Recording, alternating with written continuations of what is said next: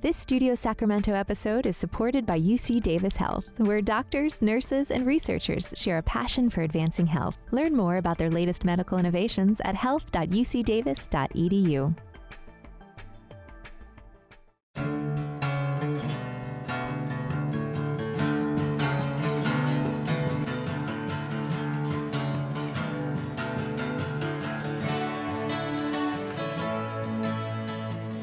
case numbers and fatalities dropping, it's easy to think that COVID's impact is diminishing.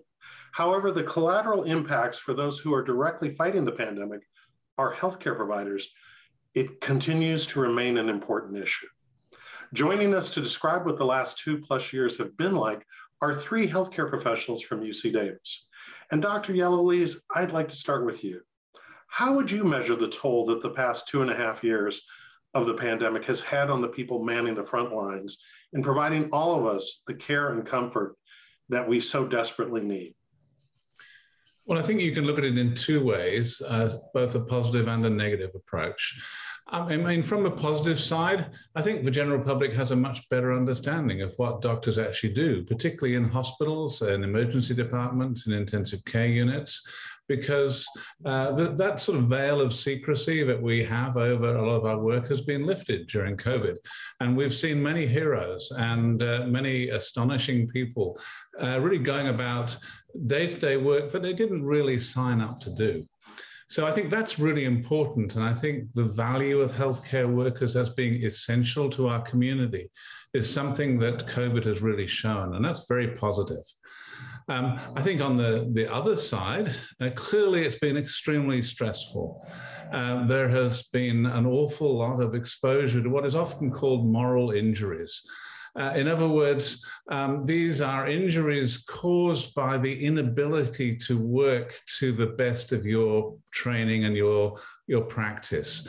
Um, so, for instance, uh, if you're running a code, it's been distressing for people to have to uh, wait for uh, just a short period of time to put PPE on before they try and resuscitate a patient, uh, rather than go straight in. Um, it's been very difficult for, for many nurses in particular with restricted visiting, particularly to patients who are dying, um, or for primary care physicians who couldn't uh, necessarily provide the best care for their patients because they didn't have all the information that they had about what was going on because they've been unable perhaps to examine them to, to the level they would have liked. So there's been really two sides to it. Um, and, and I think uh, it's been a very instructive time for all of us. And, and it's just been amazing how healthcare professionals have come through uh, this really completely unpredicted pandemic from our perspective. Michelle, based on your experiences, you created a program to address the issues you were seeing in the healthcare environment. Tell us a little bit more about what led you to create this program and how it works. Yes, so this program was created out of a need, a request from a bedside nurse in the pediatric ICU expressing that um, he didn't feel like he could go on in his career any longer without support from seeing the child abuse, um, the car accidents, the trauma. So we created this peer responder program, training colleagues in psychological first aid to provide that immediate peer based support um, and really is essentially walking with our colleagues, connecting them to resources and filling the gap. Um, that program has since grown. Um, I work with uh, Dr. Yellowlees, and we have taken this program health system wide. We have over 550 trained peer responders in all disciplines. So physicians, nurses, respiratory therapists, housekeeping, patient transport. And we've really created this community of support. Wow. If, if I can just ask you, typically the public, when we think of our, our care team, we're thinking of physicians, nurses, nurse assistants, other uh, professionals and paraprofessionals. We're not typically thinking about housekeeping and janitors, uh, food service workers, and the others. Give us a little bit more exposure as to what it is that we as patients sometimes take for granted or, and are missing? Well, I think the beautiful piece about our program is the inclusivity. Um, everyone is a part of the patient experience here at UC Davis Health and everyone's affected by it. Um, when I go in and do the training um, with our housekeeping specialists or our um, information technology or plant operations and management, they're the ones going in, changing the light bulb in the room, look, working on the electrical components, and they'll hear the family weeping um, when a patient has died or hear the intensity of the code blue. So they're affected by it, but oftentimes there was not that support in place. So now with trained peer responders in almost every department and profession within our health system that are identified by a badge that they wear saying a trained peer responder, it's allowed us to help create this community of support and connect people to resources that we have to offer here at UC Davis Health and at the main campus. Andrea, you're on the front lines. Tell us what life has been like for you over the past two and a half years. Uh, as we had spoken before, this has been a pretty difficult time for the nurses, the healthcare team, as Michelle pointed out, all the ancillary staff. It's it's been pretty trying, and I think that teams like Michelle's that come around and train our local units to help when those codes do happen, when there is a you know extreme suffering in a room it's it's been very beneficial because I'll tell you that the air is heavy uh, and it and it helps to have that support that we all need. Um, as I think Dr. Yellowlees and Michelle have both mentioned, there's just been extreme suffering in the hospitals. Now, remind us again, what unit is it that you work in again? I work in the medical ICU. We specifically look at, uh, or we see patients that are pulmonary critical care. So a lot of our patients are the COVID patients that come in that are very critical. Take us, take us into that room with you and give us a sense of the experiences that you and your colleagues have been dealing with day in and day out that have brought you to appreciate the training and tools that are available today?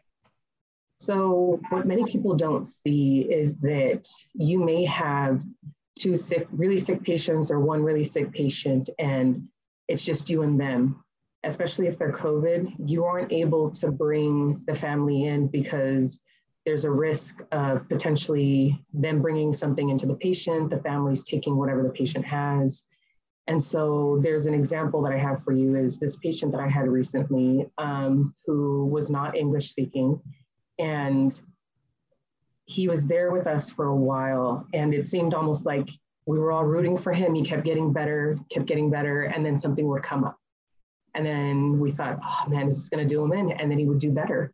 And so there is this teeter tottering of emotions where you get really excited for your patients and you're thinking, wow, okay, they're going to pull through and and you can't help but love on them and you can't help but connect with them. And as you're connecting with them, um, this particular patient that I'm thinking of, I thought, you know what, please just be there the next day I'm there because maybe I can take you on, maybe I can do something different. And um, unfortunately, I came back to find out that uh, one of the road bumps that occurred for him had done him in. And he, the only way that we can um, allow patients' families to come in is I go into the room and I hold their hand while the family member is on the other side of the window saying goodbye to this patient.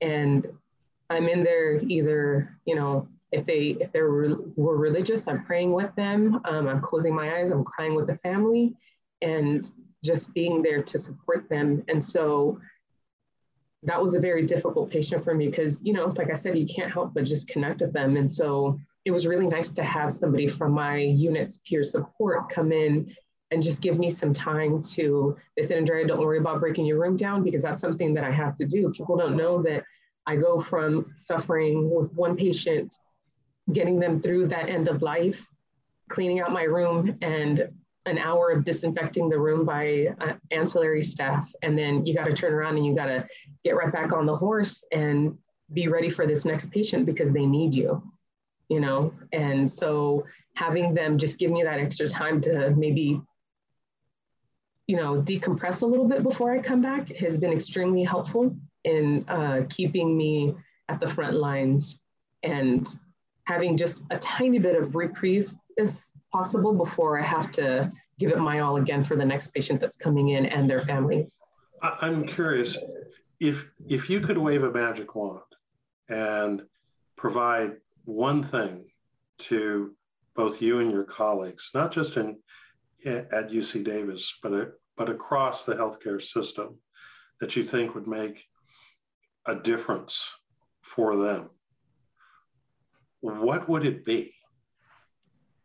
This is going to sound a little bit like I've been watching too many Disney movies, but I think that if I was able to wave a magic wand and give everybody two weeks off, that would be fantastic because you know even even people in, in the military who are on the front lines they go maybe three months or you know about three months where they're in the front lines and then they rotate them out.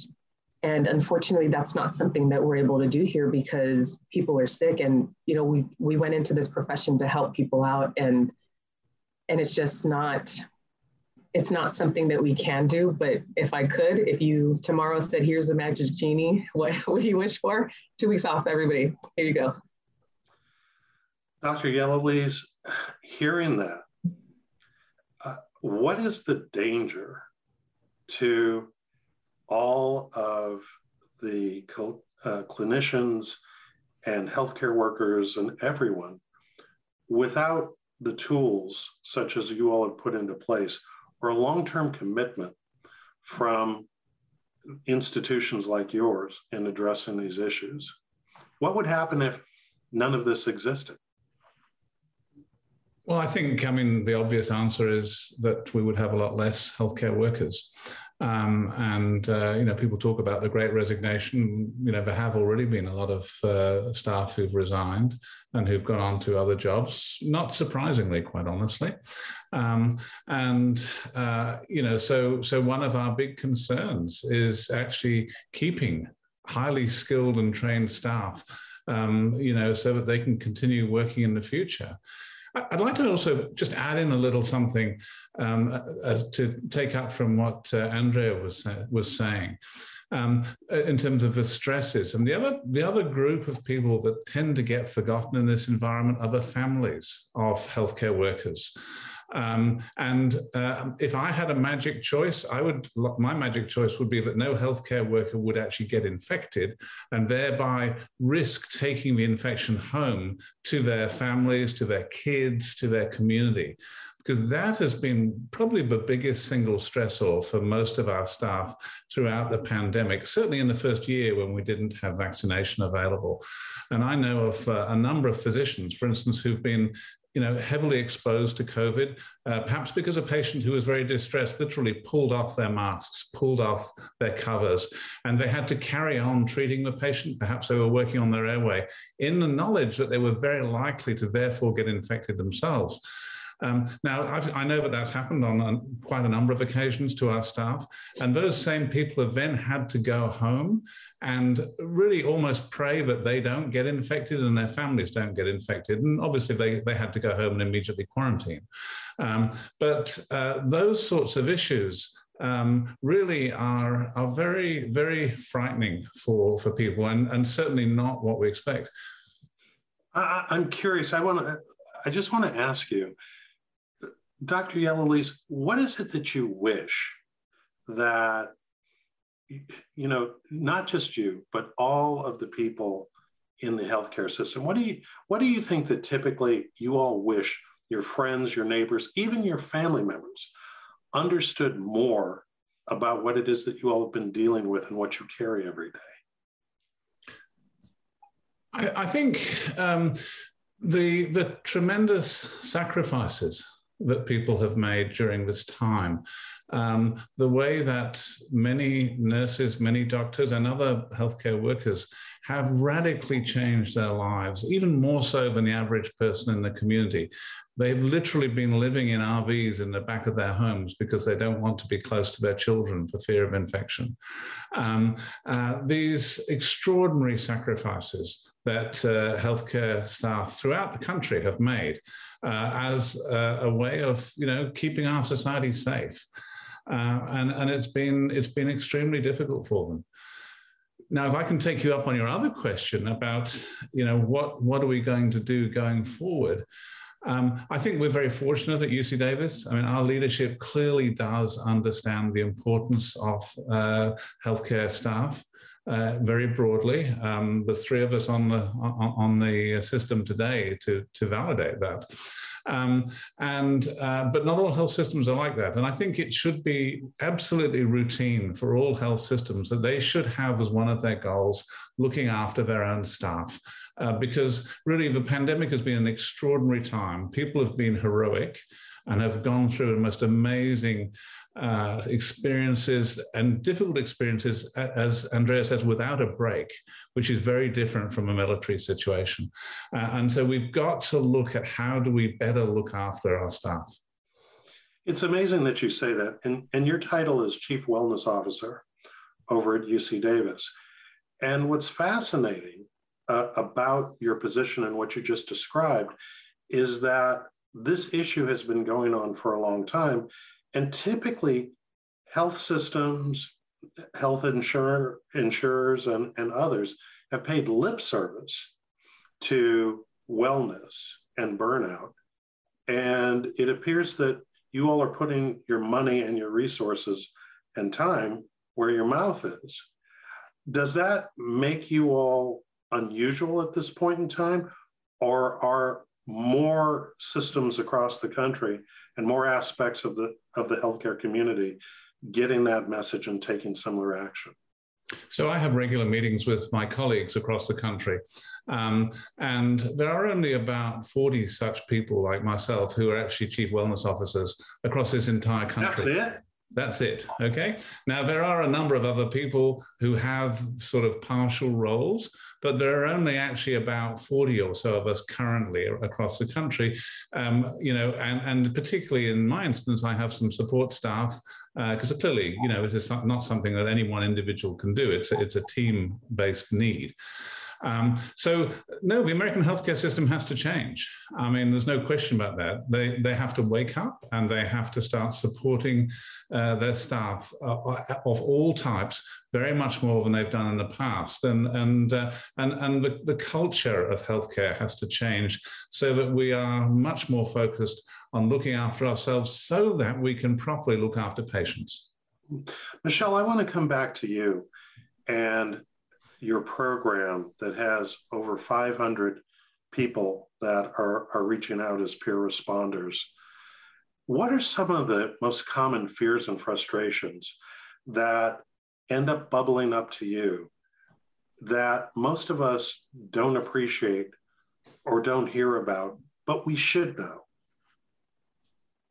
You know, I think the um, the commitment from our healthcare organization with this program is a commitment of time um, and us having the time. So, an example recently, um, working with Dr. Yellowlees, we put together some gift packets. So, very simple a kind bar, a coffee voucher for the cafeteria, and then a small card with QR codes to resources, resources for the Support You website, all the layers of wellness that we have and we took the time to have our peer responders check in.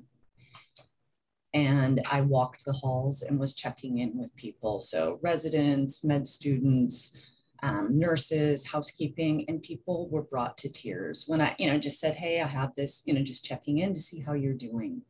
Um, from people saying that they, the, you know, trauma case that they had been involved in, they can't close their eyes at night without seeing that again in their head. They keep hmm. replaying it to I feel like I have absorbed so much human suffering. I don't even know how to share that with my family at home. Um, so the power of this peer-based connection is incredible. We're not there to fix anything, but I think that the fact that our whole healthcare community, no one feels alone. Um, many of our providers talk about the, you know, the, again, the time piece. We don't have enough time. We don't have enough time.